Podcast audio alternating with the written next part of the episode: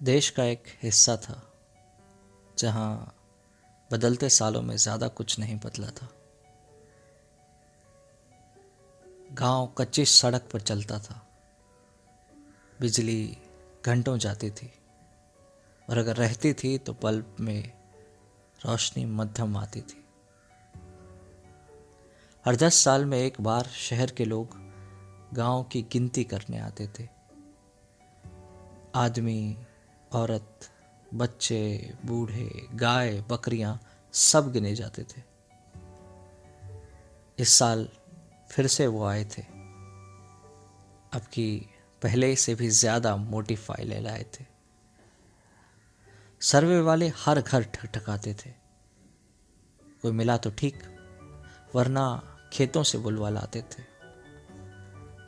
कुछ कुछ सवाल पूछते थे। और बहुत कुछ लिखते चले जाते थे। आखिर में वो गली के अंत में पहुँचे जहाँ एक कच्चा घर था।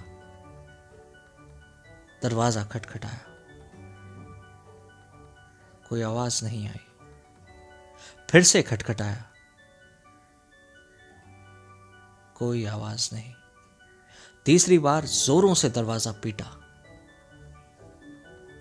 अब की एक औरत के चलने की आवाज़ आई। वो आहिस्ता दरवाजे के पास आई, पर उसने दरवाज़ा नहीं खोला।